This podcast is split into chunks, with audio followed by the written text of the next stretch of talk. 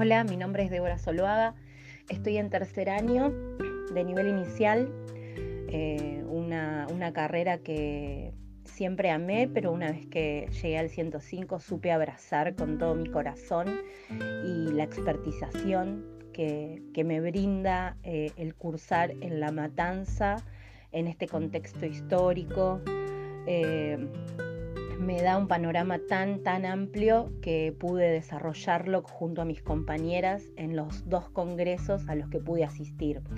En el primer año,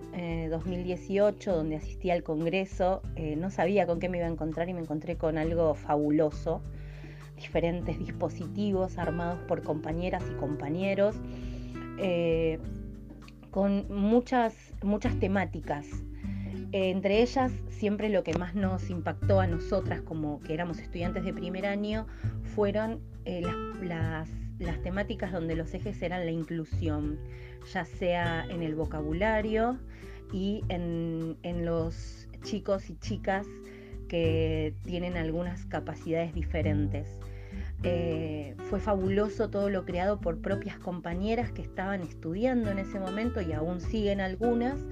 y nos, abrió la cabeza para poder enfocar nuestra futura, nuestros futuros proyectos más allá de la carrera y, saber, saber que no solo la educación iba a estar adentro encerrada en una institución y hoy lo vivenciamos. Hoy la educación circula entre las redes y, nos apropiamos de lo que más nos sirve, eh, desechamos aquello que creíamos que era importante y priorizamos lo importante, eh, lo realmente necesario para nuestra formación docente. En el segundo año tuvimos la posibilidad de que una tutora, que fue Mónica Paz, en nuestro caso, que teníamos, estábamos cursando con ella el segundo año de Psicología de Desarrollo Infantil, eh, Psicología del Aprendizaje del Desarrollo Infantil, y nos metimos con la ESI eh, de cabeza,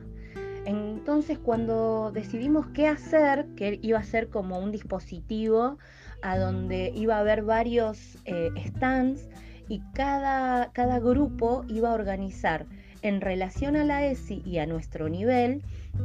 algún eje temático. Eh, y en el caso nuestro eh, nos abocamos a lo que es el abuso sexual infantil.